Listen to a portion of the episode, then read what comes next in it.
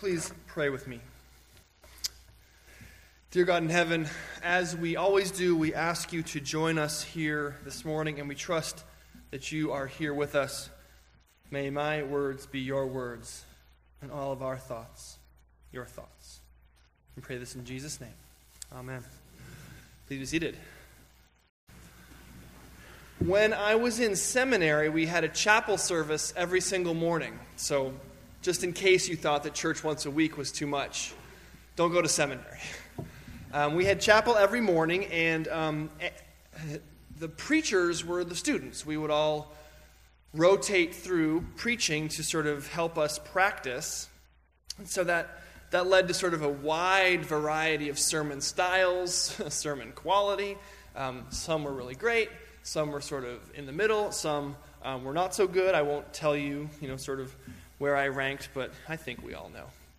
Um, and I don't remember lots of the sermons, but I do remember one in particular that has stuck with me all of these years later. In fact, though, it's not actually the content of the sermon that I, re- re- that I re- remember because I don't at all. What I remember was how this particular student started the sermon. He, um, you know, he was sitting up front like you do, and he had his sermon in his hands. And he walked to the lectern at the appropriate time, laid his sermon down, and sort of looked for a moment like he wasn't sure what to do. Sort of had a thoughtful pause, and then dramatically ripped up his sermon and dropped it on the ground and began to preach extemporaneously. And I always thought was sort of a great moment, you know, to rip apart your sermon and just go into it as though you're sort of full of the Holy Spirit. You've got something new to say. You had a plan, but forget that. Go with something new. And then I thought to myself, wouldn't it be really cool if he had some other little notes here on the side? And that that was his plan all along? Um, and I just wanted to come to you in a, in a confessional mode this morning. I do have little notes here, so um, that was all a fake. I do want to talk um, this morning to you for a moment about love. I want to talk to you about two kinds of love one kind of love that will kill you, and one kind of love that will give you life. And of course, I know you're sitting there thinking, how can there be a kind of love that will kill you? And you're right for thinking that. The kind of love that will kill you is love with air quotation marks around it. It's love that appears to be love on the surface, but is not truly love underneath. That is a love that will kill you, as opposed to true love that will give you life. Has anybody seen the Joy Luck Club or read the book? Um, oh, wow, we actually have hand raising in the audience. That's nice. Really responsive this morning. I like it. So, in the movie, at least, I think there's a, a um, scene, this same scene does exist in the novel. A mother goes to visit her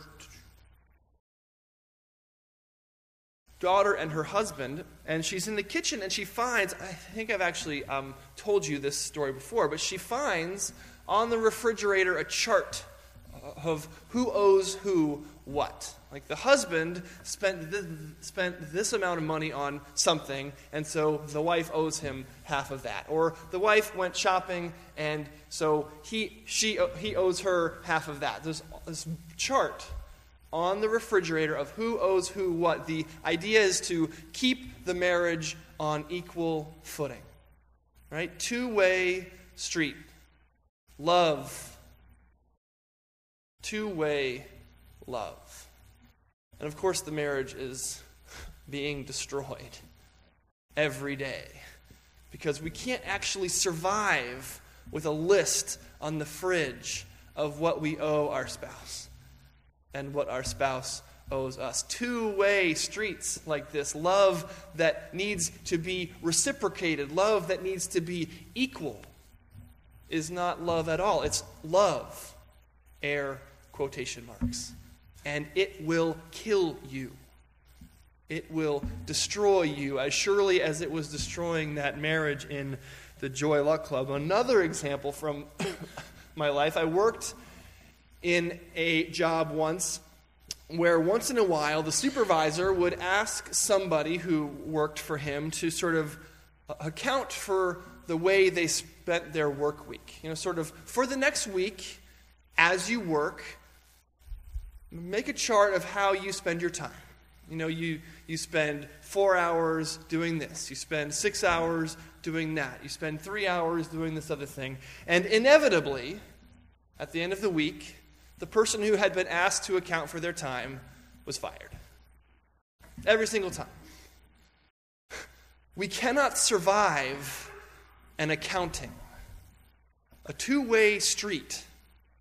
Love with quotation marks. If we are put in a position to defend our actions, to be in a reciprocal relationship, we will die. We will be killed. I heard a speaker at a conference, and I think I've actually shared this story with you before. This is sort of a this is a greatest hits sermon, right?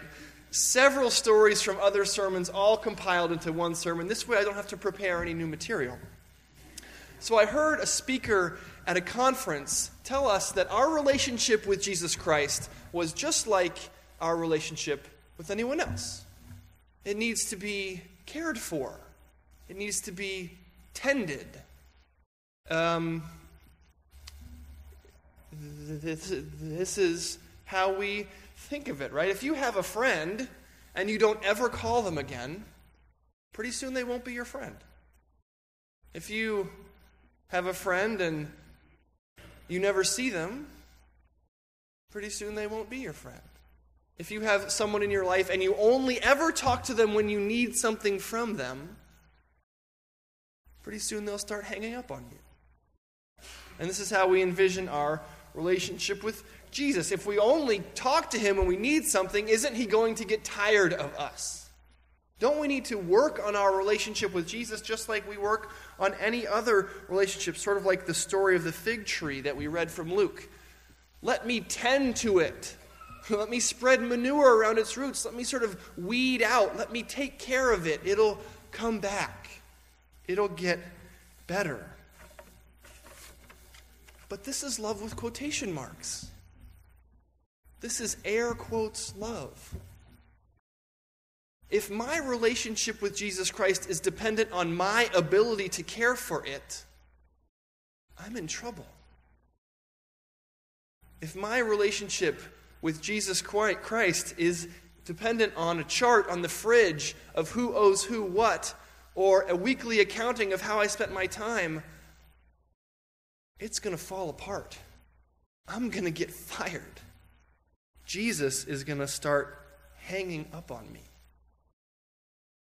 And this is the truth about two way relationships. We think that's how things ought to work. You give, you get. You love, you are loved. But two way relationships have charts on the fridge. Two way relationships have accountings of your time. Two way relationships have requirements, and requirements lead to disaster. God's love does not have quotation marks around it. Listen to this story from Genesis chapter 15 when Abram hears the voice of God who says, Do not be afraid. I'm your shield.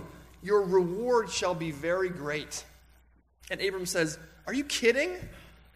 I don't even have an heir. I don't have any kids. My life is such that a servant in my house is going to get my inheritance because I have no. And so God says, Your descendants will be as numerous as the stars. Abraham says, Okay. And then the Lord says, And I'm going to give you all this land to live in. And Abram says, How can I believe you? How is it that I know you're going to give me what you have promised to give me? And then we get this relatively grisly story of this ceremony that Abram and the Lord engage in. The Lord says, Bring me these animals. What is it? A, a heifer, a goat, a ram, a turtle dove, and a young pigeon. He says, Cut them in half and lay them out over against each other. I, I love how it says, He did not cut the birds in two. I mean, he's not an animal, right? He, he's not a barbarian. He, he cut the, the heifer in two, the goat in two, and the ram, but not the birds. So we have this scene with a heifer cut in two, a ram cut in two, and a goat cut in two. And this is actually, as crazy as it sounds to us today, this is how people entered into covenants in that day.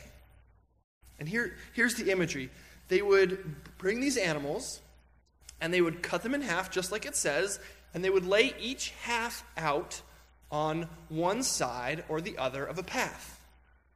One half of the animal on one side, one half of the animal on the other. And then each party entering into the covenant would walk down the path between the pieces. And the implication was if I break my end of the covenant, may I end up like these animals. It was a sort of really um, gory, visual, and probably, probably olfactory image of what you were promising, how serious you were about your part of the covenant.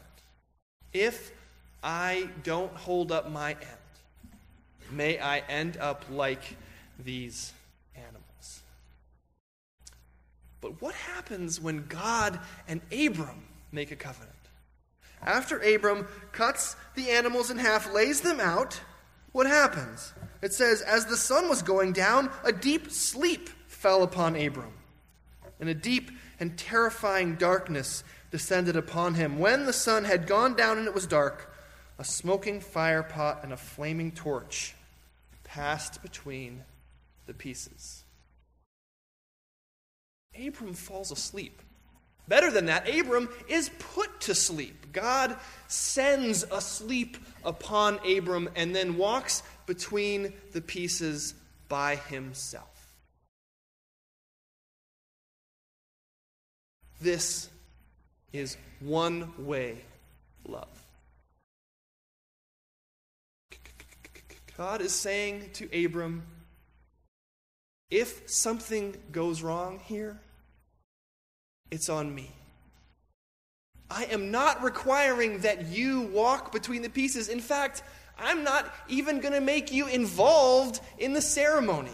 Go to sleep.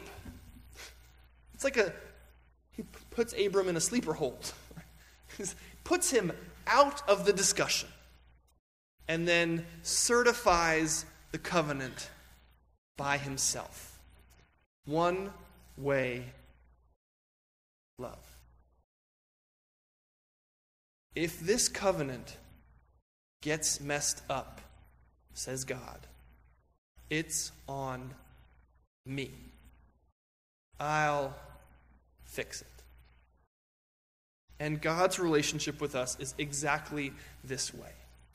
God's love is one way from God to us, asking for nothing in return. There is no chart on our fridge. We are not asked to account for how we spend our time. God's love comes to us. Not only are we not involved, we're asleep. We don't do anything. And God says to us when this covenant falls apart, and with our involvement, it surely will, it's on me. I'll fix it. And he sends his son, his one and only son, Jesus Christ, to sacrifice himself just like those animals, split in half. But then he raises him. The two halves put together. He walks between the pieces by himself, sends his Son in our place, and resurrects his Son to certify that the covenant is secure in him and in him alone. Jesus Christ, come to live, to die, and to rise again, so that God keeps his covenant of one way love with us forever. Amen.